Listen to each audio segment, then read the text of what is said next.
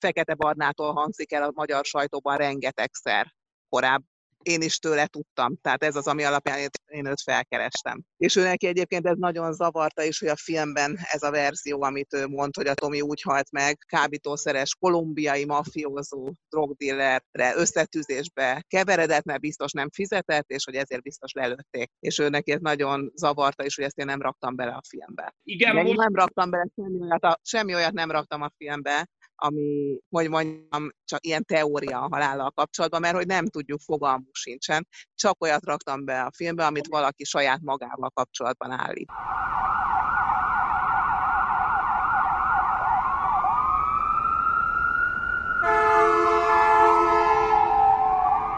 Sziasztok, ez a Tangó és Kes, a 24.hu, illetve Bezsenyi Tamás és Böcskei Balázs bűnügyi podcastja. Meg vagyunk áldva legalábbis a magyar történet. Van nekünk egy Radics Bélánk, de van nekünk egy Barta Tamásunk is. Most már futó dokumentumfilmnek a jegyében tudunk beszélni, mert Hajdú Eszter készített. Itt kell elmondanom azt az elfogultságot filmrendezővel kapcsolatban fennáll, ugyanis a korábbi egyik jelentős munkája a Fideszes zsidó, a Nemzeti Érzés nélkül anya és mediáció címet viselő dokumentumfilmje 2008-ból az a, ha valami jól mutatja be a polarizált Magyarországot, két Magyarországban és milyen párbeszéd nélküliségek alakulnak ki családok és barátságok között, akkor biztos, hogy az a dokumentumfilm ennek a referenciája. De amiről most beszélünk, az a Sies haza vár a mama, és ezt a beszélgetést van szerencsénk Hajdú Eszterrel a film rendezőjével lefolytatni. Szia Eszter, köszöntünk! Az első kérdés, amit persze sok helyen elmondtál, de nem magától értetődő alapvetően, hogy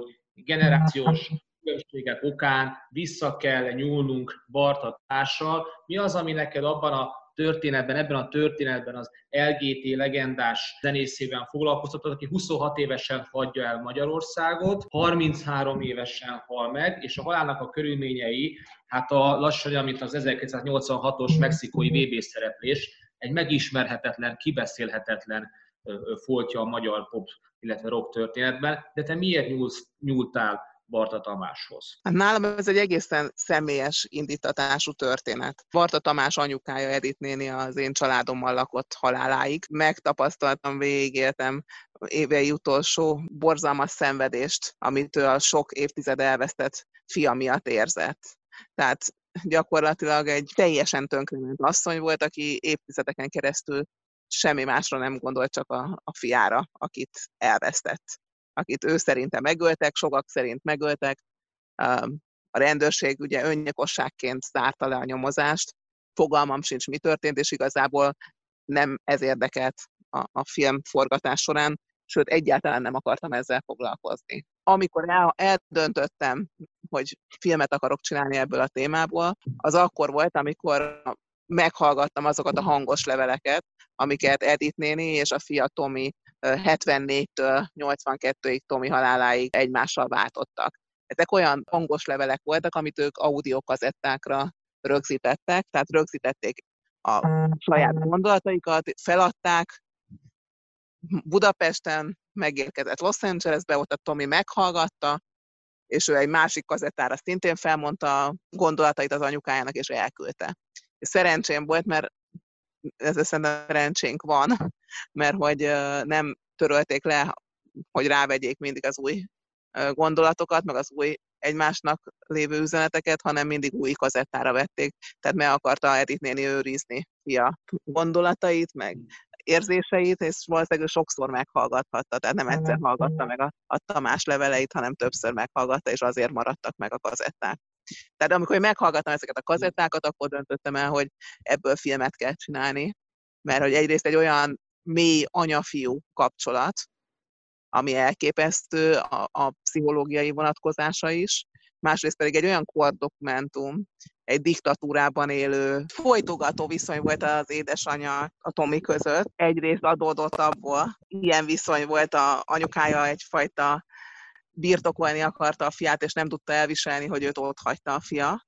Másrészt pedig a viszonyok, hogy az anyuka, az édesanyja szocialista, kommunista diktatúrában volt, és egy lelkes kommunista is volt, és a fia pedig a szabadságban, a kapitalizmusban a jogok, emberi jogok érvényesülésében itt, és ez is egy kontraszt volt köztük. Látásokban ezek a politikai vagy politikai gondolkodásbeli különbségek is jönnek, látható, illetve hallható is, hogy itt van egy éles vita a, a kommunista anya. Hát inkább az érdekes, hogy ugye a hídfű kommunista anya, aki azért volt tulajdonképpen olyan hálás a rendszernek, mert ő egy holokausztul élő volt, és úgy érezte, hogy a kommunisták az a, voltak azok, akik őt a biztos haláltól megmenekítették, ami szerintem valahol érthető, hogy ő akkor ezt így érezte, de azzal együtt attól ő is szenvedett, hogy úgy érezte, hogy például figyelik a postaládáját, hogy mit ír neki az Amerikába szakadt fia. Tehát úgy érezte, hogy őt is figyeli a rendszer. Uh-huh. Ez, ez például nagyon megdöbbentő vonatkozás volt nekem, amikor erről beszél a, a hangfelvétele, hogy itt figyelik a postaládámat, és lehet, hogy azért nem kapom meg a leveleidet, mert hogy figyelik, és lehet, hogy kiveszik, és tehát, hogy, hogy félt. Mind a kettőtöknek szól a kérdés, hogy, hogy mit gondoltok egyébként Barta Tamásnak a, a zenei virtuozitásáról, mert nagyon konszenzus van abban, hogy ő tényleg az amerikai karrierre is képes zenészről beszélünk. Ez képes, ugye Fenyő Miklós egy nagyon sajátosan fogalmazott, azt mondta Barta Tamás Kacsa, hogy ötletes, kreatív, de azért annyira muzikálisnak nem tartottam, hogy egy szupergrupba bekerüljön, ugye utalás itt az LGT-be való bevételére, és nekem egy kicsit elsőre megütközött, hogy egy ilyen konszenzuális, a szónak abban az értelmében, hogy elismert zenészről, Fenyő Miklós tesz egy ilyen elég érdekes lábjegyzetet. Ter Tamás, nektek, hát most nem esztétikai vitákba fogunk elmerülni, de mégis csak-csak van valami véleményetek erről a muzikalitásáról, Barta Tamás. De én bocs, hogy én csak röviden, hogy kire én hagyatkozom, ők nagyon el vannak ájulva tőle, hogy milyen fantasztikus zenész volt. Például a filmnek a producere, aki egyébként klasszikus gitárművészmester Sándor, ő neki kisgyerekkorától kezdve Barta Tamás volt az idója, tehát hogy ő, ő például fantasztikus zenésznek tartotta. De azon nem lepődök meg, hogy akiket megkérdeztek, zenészek, Barta Tomi kortársai, negatívan beszélnek a Tamásról, mert mondjuk tíz évvel ezelőtt, amikor elkezdtem foglalkozni a, a, ezzel a témával, egyszerűen megdöbbentem, hogy a magyar zenész, rocker társadalomban Tomi kortársai milyen szinten negatívan viszonyul hozzá. Egy idő után sem másra, egyrészt rengeteg negatív plegyka kering róla, olyanok, amik onnantól kezdve kapzi volt, kicsinyes, lelökött valakit a lépcsőről, tehát minden, ami létezik, ami rossz, és onnantól tehát én egy idő után azért már arra gondoltam, miután számomra egy teljesen ezzel ellentétes Tomi kép alakult ki a hangfelvételek és egyéb levelek alapján. Tehát egy idő után arra gondoltam, hogy lehet, hogy ez is egyszerűen szocializmusban való, vagy egy olyan rendszerben töltötték el ezek az emberek életük nagy részét, ahol az, aki ott hagyta az Magyarországot, az egy, az egy áruló volt és hogy valahogy ez beleívódott, én úgy érzem a zenész kortársoknak a fejbe, és plusz fajta irítsés, én azt gondolom valaki iránt, aki azt mondta, hogy én dobbantok egyet, és nem érdekel semmi, a szabad világban akarok élni, és szerintem en is lehet a következménye annak, hogy nagyon-nagyon sok zenész társa van a, a Barta Tominak, akik na- nagyon negatívan beszélnek róla. De az, aki el vagy kötelezve különböző dallamok hallgatása után, amelyek sötétedéssel állnak be, leginkább az embernek a mindennapjaiban. Mit gondolsz, hogy ez az ellentmondásosság, amit Eszter említette, ez, ennek van valami tényleg szocialista indoka, oka, idézőben használom persze mind a szocialistát, mind az indok kifejezést. Teljesen egyet tudok érzni Eszterrel, noha egyébként közel sem tudom azt mondani a, a szereteten túlmenően, hogy bármiféle széles véleményekből tudnék építkezni, de az, amit az Eszter mond, abból én is tapasztaltam pár alkalommal, hogy hasonló intenzitással negatív megnyilatkozások származnak, hogy valóban ennek a diszidáláshoz nagyon szoros kapcsolata van, hiszen hogyha belegondolunk, az LGT létrejötte, az ugye a metró együttesből eljövő Frerreisszel, a Hungáriából eljövő Bartával, illetve ugye az Omegából eljövő Laux Presser párossal, szintén egy árulóságot eredményezett, és egyébként az Omega maga is ezt nehezményezte, az, az, ezt követően pedig csak egyik zenekarból átléptek a másikba, nem pedig arról volt szó, hogy egyébként el is hagyja az országot, ráadásul egy olyan turnén, ahol ugye az ABC-vel volt egy három éves szerződésük, amelynek keretében ők vissza is mentek volna, további lemezfelvételek és koncertek következtek volna, de azzal a zenekari tagváltás történt, ezzel szerződésszegést követett el a zenekar, tehát ezt tudom én is, ahogy az Eszter mondja, ebbe a fajta áruló tudatban, Ugyanakkor szerintem nagyon szimbolikus és szemléletes az, ahogy például Somló Tamás, illetve Presser Gábor beszél Parta Tamásról. Ugye itt a privát rock történetre tudok hivatkozni, ami az évezred forduló környékén a legtöbb nagy könnyűzenei műfajt meghatározó magyar zenekarral foglalkozott, és ott például az LGT sztoriban, hát Presser Gábor nem, talán egyébként is lehet vele kapcsolatosan megfogalmazni, nem osztja oly bőkezűen a bókokat és a dicséreteket zenésztársaival kapcsolatban,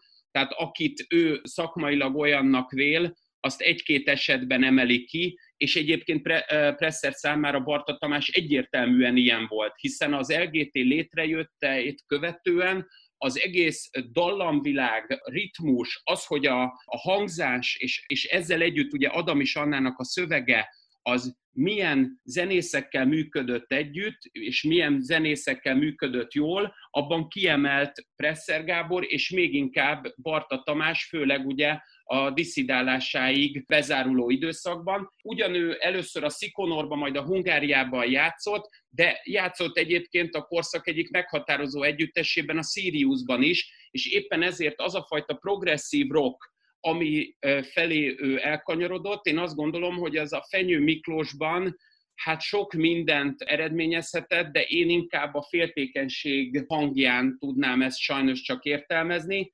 És ugyanakkor viszont azt, hogy Barta Tamás, a Landler Jenő az újpesti gépipari technikumban mérlet jóba Fenyő Miklóssal, azt nem elsősorban Fenyő zenei érdeklődésének tudom be, hanem azt, hogy egyébként 56 után ugye ő diszidált a családjával, majd aztán visszatértek, és Bartáról meg ugye tudva levő, hogy mint igazi amerikamániás, folyamatosan szerette beszerezni az információkat Amerikával kapcsolatban, tehát én például ebben sokkal inkább látom Bartának az érdeklődését fenyő felé, és a, azt gondolom, hogy egyébként meg érdemes elismerni azt, hogy ha valaki eltűnik 74-től magyarról, akkor már az is döbbenetes, hogy például Eszternek is köszönhetően ilyen emlékezet van utána. Kifejezetten egy idő után engem elkezdett bántani, meg főleg emlékeztem, hogy a Edith néni Tomi anyukát mennyire bántotta, hogy a zenészek akkori zenész barátok úgymond mennyire negatívan beszéltek a Tamásról. Uh-huh. Tehát igazából egyébként egyedül Presser Gábor volt az, aki kifejezetten, amikor én beszéltem vele, és ez szerepel is a filmben, kifejezetten nagyon méltatóan beszélt a Tomiról. És azt mondta, hogy nagyon jó barátja volt, és fantasztikusan játszott, és a nők is imádták. Tehát ő volt az egyetlen, aki tulajdonképpen tudott róla beszélni, ami azért elképesztő ennyi évtized után. Eszter, abban legyünk segítségünkre, hogy te, aki a levélváltásokat, idézőbeli levélváltásokat, mert nyilván akkor ismert az előzményeit is ennek a történetnek. Pont Somló a 85-ben megjelent, és ilyen a boximű könyvében azt írja, hogy az volt a baja, hogy Magyarországon nem volt pénze lakása. Volt egy lány, akivel együtt élt annak a lakás. Így van. Az volt a baja, hogy Magyarországon nem volt pénze lakás. Lány, akivel együtt élt, annak a lakás részében laktak az Izabella utcában. Azzal érvelt, hogy nézd meg, Kalifornia, pálmafák, süt a nap, tenger, én nem fogom még egyszer a harmadik emeletre a hátamon felcipelni a szenet meg a fát. Ebben a keserű mondatban van is némi igazság. Fogalmaz tehát Somló Tamás, Eszter, így van ez a történet, vagy ez a Somlónak egy oral historiának?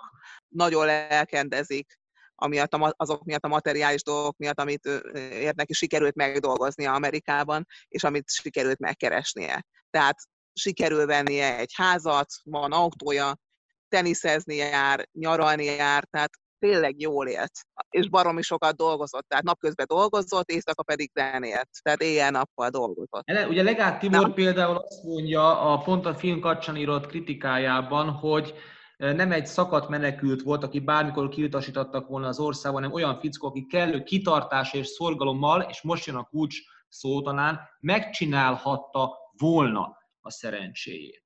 De úgy ennek alapján, amit mondasz, hogy gyakorol, nyomja, stuffolja magát, valahogy mégse futja ki a pályáját Amerikában. Mert meghal. Hát, vagy mert megölik valószínűleg, azért nem. Én azt uh-huh. gondolom. Én azt gondolom, hogy volt egy mélypont halál, ilyen 79 körül, amikor ki, rosszabbul ment neki, nem sikerült annyit zenélnie, de utána egy-két év múlva újra összeszedte magát. meghalt, most öngyilkos lett, megölték, nem tudom, és ez akadályozta meg abban, hogy, hogy nagyobb sikereket érjen el. De ugye ez is nehéz dolog, mi az, hogy sikert ér el valaki, tehát boldognak tűnt, mielőtt aha. meghalt. Aha, volt, aha. Egy, volt egy kapcsolata, szerelmes volt, akkori mennyasszony azóta gyászolja, ugye ő szerepel is a filmben, és azóta nem tudja feldolgozni, meg elfogadni, hogy mi történt.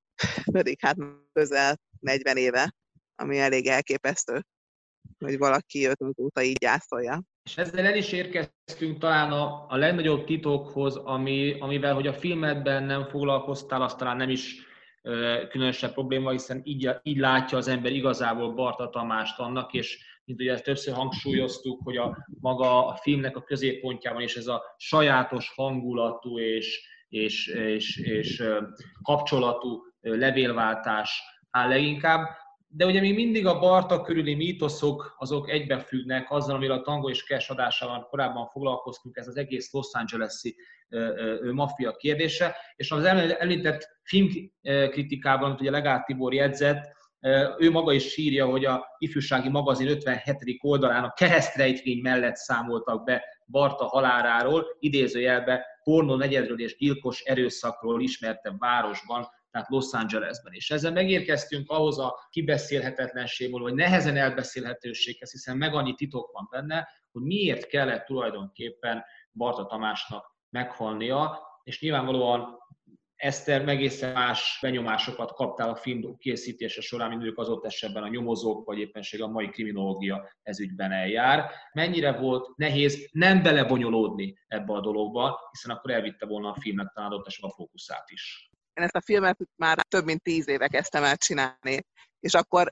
tíz éve, amikor kimentünk Los Angelesbe előkészíteni vagy kutatni, akkor felkerestem azokat a magyarokat, akikről tudtam, hogy ők hogy ismerték a komét, és konkrétan nem voltak hajlandóak nekem ajtót nyitni. Tehát épp, hogy résnyire kinyit, kinyitották, és azt mondták, hogy nem, ők nem akarnak semmit mondani. Tehát egy egész meglepő ilyen félelem volt a Los Angeles magyarokban, akik ismerték a Tomit annak hogy nem akarnak erről az egész dologról beszélni. És ez is megerősített engem arról, hogy miután engem úgyis a hangos levelek érdekeltek, hogy jobb ezt a témát kerülni. És akkor tehát egy ember volt, szívesen vállalkozott a forgatásra, az a férfi, fekete-barna, aki annak idején a gyanúsított volt. Ugye én úgy tudtam csak róla, tehát így, így hallottam róla, mert hogy a magyar sajtóban ő sokszor nyilatkozott ezzel kapcsolatban. Mert hogy az ő fegyverével lőtték le Tomit, és rajta voltak az új lenyomatai, ezt is mind csak tőle lehetett tudni, senki mástól. És Fekete Barna egy korábbi interjúban ugye úgy fogalmazott neki meggyőződése, hogy a helyi magyar papírmaffiának nem volt köze a gyilkossághoz. Itt Tamáshoz fordulnék, hogy be tudod számolni, hogy hány legenda és narratíva van Barta Tamás halála kapcsán, vagy ez napról napra egyre elmesélési módja van ennek a történet? Itt alapvetően két egymással szöges ellentétben álló elméletet, illetve történetet, narratívát lehet feltérképezni. Az egyik az, amit egyébként a fekete-barna mond, hogy nem volt köze például a papírüzlethez, ezt ugye nyilván azért is mondja, mert ő neki magának egyébként Barta Tamással együtt köze volt papírüzlethez, ezt egyébként nem csak dokumentumfilmből tudjuk, hanem egyébként ő maga is ezekkel kapcsolatban egyértelműen fogalmazott a, a Facebook oldalán. Erre a narratívára erősít rá ugye Zalatnai Saroltának egy interjú kötete, amiben Simon Csabát, az úgynevezett Los Angeles-i magyar papírmafia főnökét meginterjúvolja. Ez az a sztori, vagy ez az a narratíva, amely abban kulminál, hogy lényegében a Fekete-Barnával ők közösen megpróbáltak függetlenedni a Simon Csaba féle csoporttól, éppen abban az időszakban, amikor egyébként Markó Béla ugye lelövi Szendrő öcsit, Szendrő Istvánt, és ezzel egy picit átalakítja a Simon Csaba körülötti helyzetet. Ugyanakkor a másik verzió az pedig az, hogy valamilyen kábítószeres összetűzésbe keveredett, tehát ott az a fajta verzió, hogy ő ellopott volna valamilyen listát, valamilyen telefonos listát, az ott nem szerepel, hanem az szerepel, amit egyébként Tóth József, a Hungária egykori dobosa, aki még előtte 71-ben diszidált, ő mondta azt, hogy az első feleségétől való vállását követően a, a mennyasszonya révén keveredett egy olyan kábítószer élvezetbe, kokain bódulatba, hogy emiatt olyan elszámolási vitái lettek, amely végül halálát okozta. Igazából azt lehet mondani, hogy ez az a két történet, ami tartja magát, és nyilván az Eszter itt a, a filmjében nem akart pálcát törni semmi felett, de azért ahogy ő ezzel finoman játszott, olyan értelemben játszott, hogy csak megmutatta a tényeket, abból azért látható, hogy a harmadik tertium non datur alapon az nem létezhet, tehát ez az öngyilkossággal kapcsolatos nézőpont az, ami a legkevésbé valószínű. Bocs, hogy arra reagálnék, amit mondtál, hogy, hogy ugye ez a hír terjenget, és a Tóth Józsi is ezt mondta, hogy a, hogy a kábítószer, meg drogkereskedelem, meg a volt mennyasszony, hogy ez, ezt én teljesen elképzelhetetlennek tartom egyrészt azért, mert jól megismertem most a, a Barta Tamásnak a mennyasszonyát, aki a halála előtt vele volt, és azt mondja, hogy ebből egy árva szó sem igaz, és miért nem mondaná el azt, hogy ők 40 éve mondjuk, hogyha kábítószereztek volna. De ő azt mondja, hogy ebből egy árva szó sem igaz, és a Tomi éjjel-nappal dolgozott, és nem volt ideje semmi másra.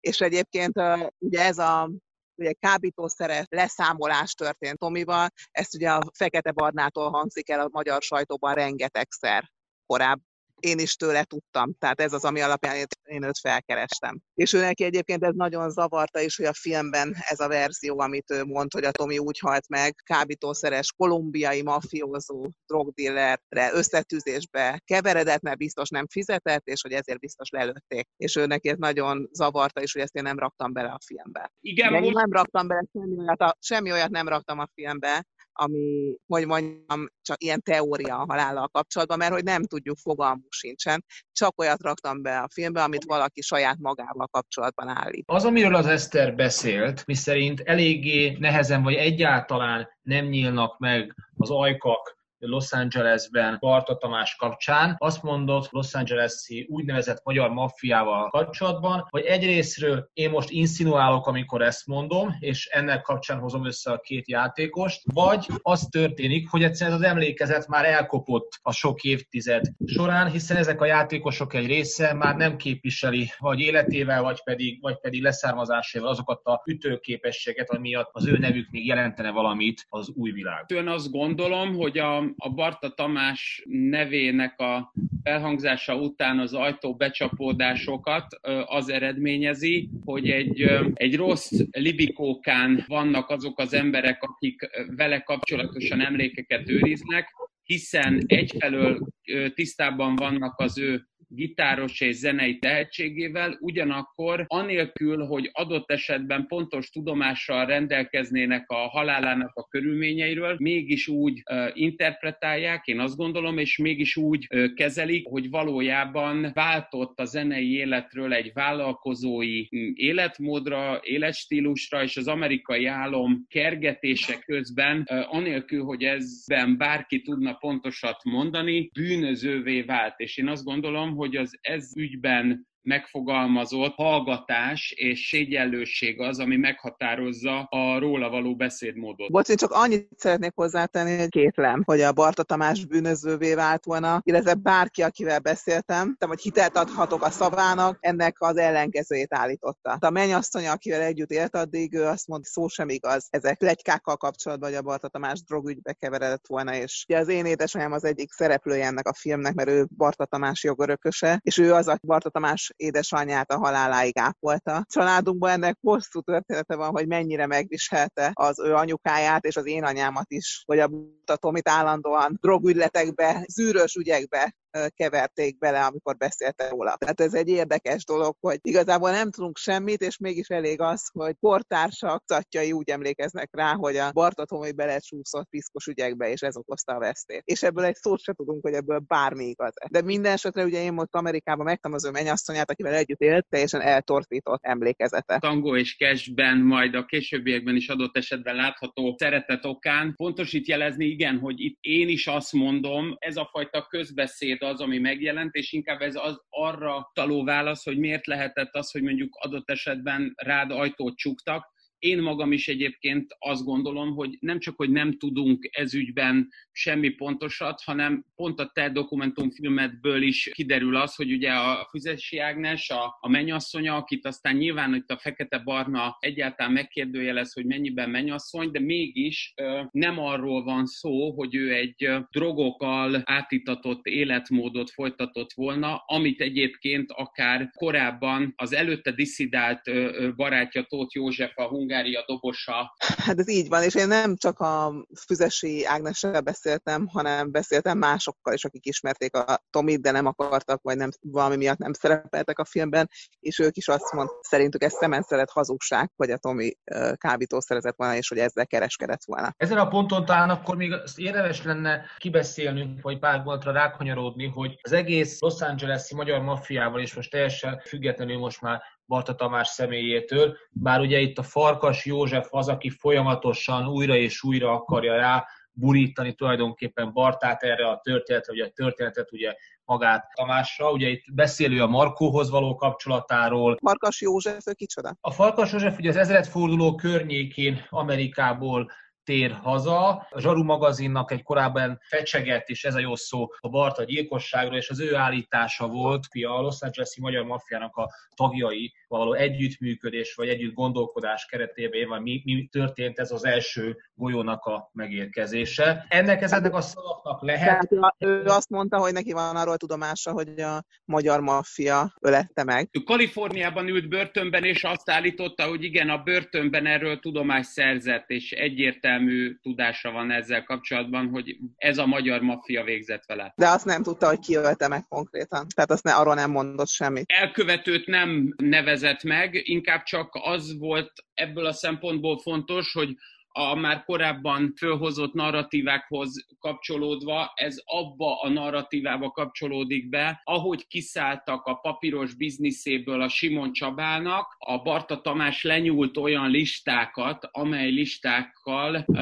visszaélt, és egy saját céget próbált felépíteni a, a, a korábban kenyéradó gazdái ellenében. És ez a, ez a Farkas nevű úr, ő azt mondja, a börtönben szerzett arról tudomást, hogy valaki a magyarok közül ölte meg a Balta Tamást, ha jól értem? E, egészen konkrétan azt állította, hogy ezzel kapcsolatban konkrétan beszélt olyanokkal, akik ezt bizonyosan ö, tudták, és hogy a, ezt a tudást osztotta meg, de az, amit a Balázs mond, hogy fecsegett, az nyilván amiatt is fontos, mert hogy ez egyrészt egy ellenőrizhetetlen információnak bizonyult a későbbiekben, másrészt pedig ő maga is csak egyébként ennyiben hagyta. Ő ugyanezt megpróbálta így megszellőztetni, de ennek nem lehetett igazából medret találni, mert ő maga se tudott ezzel kapcsolatban ennél többet mondani. Ugye még a, még ide kell hozni, hogy, hogy a farkasnak a szav hihetőségét. Dezső Andrásnak egy 2006-os írásában már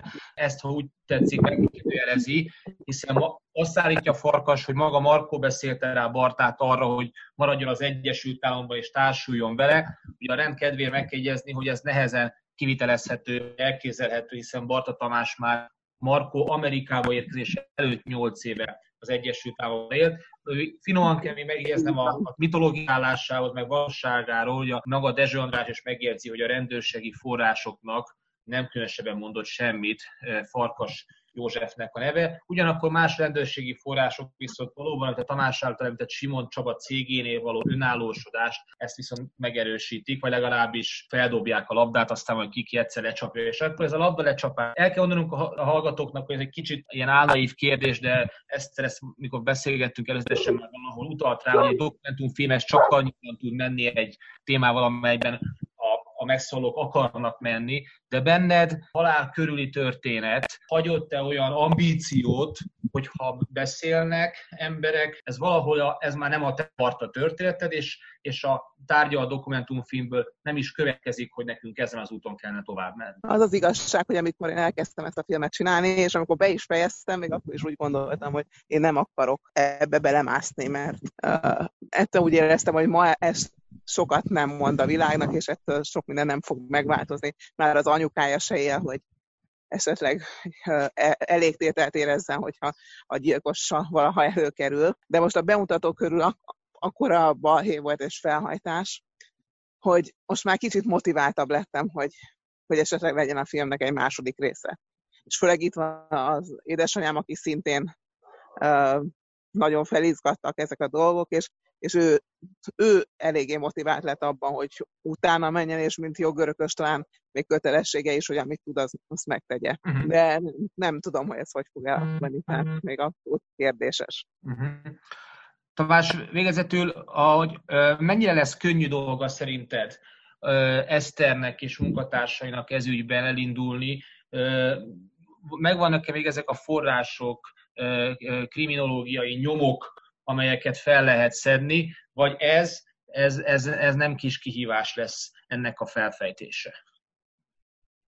Hát én azt gondolom, hogy alapvetően, amit az Eszter már eddig is megtett, abból elsősorban annak a feltárása, ami kriminalisztikailag egyfajta nyomozás metodológiai szempontból feltárható, az már nem csak, hogy megtörtént, hanem annak leginkább a kérdő nyilvánvalóvá váltak, és ennek aztán a kriminológiai és kérdései, hogy ez, ez hova vezet, az meg azért egy fontos, és azért gondolom azt mindig aktuális kérdés lehet, mert, mert nem is azt gondolom, hogy a, legfontosabb kérdés az, ki az, aki meghúzta a ravaszt, hanem az, hogy az, aki az elsütő billentyűt, hogy ennyire szakszerűek legyünk, meghúzta, az milyen motivációból és kinek a kérésére tette ezt meg. Én erre szemben nyilván azért, mert nem tettem részt így a projektben, bátrabban mondhatom azt, hogy itt azért egy több mint kérdéses és egyértelműen vagy nagy valószínűséggel kivégzéses emberülésről van szó, amelynek egyébként a tózmányai és a kapcsolatai miatt én azt gondolom, hogy amit az Eszter mond, hogy ezt ő folytatná, az azért is nagyon fontos, mert igazából a 25. órában vagyunk, hogy ilyen néprajzosan fogalmazzak, szóval tényleg az van, hogy itt az utolsó pillanatokban még el tudunk kapni olyan embereket, akik még nem haltak meg, de és fültanúi voltak, vagy származtató tudással bírnak az adott esetről. Ehhez kívánunk kitartást. Az e- a Tango és Kes adásában Barta Tamás Sies hazára Mamaci munkája, Hajdó Eszter vonatkozó munkája kapcsán beszélgettünk a rendezővel. Eszternek köszönjük, hogy velünk voltál. Nagyon köszönöm, és, és remélem, hogy nyilván ez a bűnügyi vonatkozása nagyon érdekes, és sok mindenkit nagyon érdekel, de azért remélem, hogy a Barta Tamásra mindenki fog úgy emlékezni, hogy egy fantasztikus zenész volt, és nagyon sokat adott a magyar kultúrának és a magyar embereknek. És ugye ez az, ami meg fog maradni róla, és nem a mendemondák és a különböző plegykák. Erre szeretnék Kívánjuk én is ráerősíteni, mert valóban a, egyrészt a Szeres Nagyon című slágere és Kovács Kati és Zalatnai Sarolta számára készített lemez, egyáltalán az, hogy a képzelt riportban részt vett, és Adam is Annával olyan komoly ö, művészi kapcsolatot és szakmai kapcsolatot ápolt, mint egyedül Presser Gábor tudott az LGT fennállása idején kialakítani, az valóban elvitatatlan, és szerintem fontos az, hogy ezt toljuk még egy bűnügyi műsorban sem a szőnyeg alá, hanem kifejezzük azt, hogy egy, egy ilyen embernek a, a, a szakmaisága és a zenei tehetsége az, az elvitathatatlannak maradjon fent. Ebben Eszter filmje segíti a nézőket és hallgatókat, úgyhogy mindenkit annyira bíztatunk, hogy menjen a moziba, nézze meg a filmet, és így emlékezzen. Ez volt erre a hétre a Tango és Cash. Kövessetek bennünket Facebook oldalakon, használjátok a Patreon oldalunkat adományozás és plusz tartalom céljából, velünk pedig a szokott időkben, azaz valamikor a jövő hét ismét találkoztok. Sziasztok! Sziasztok! Sziasztok!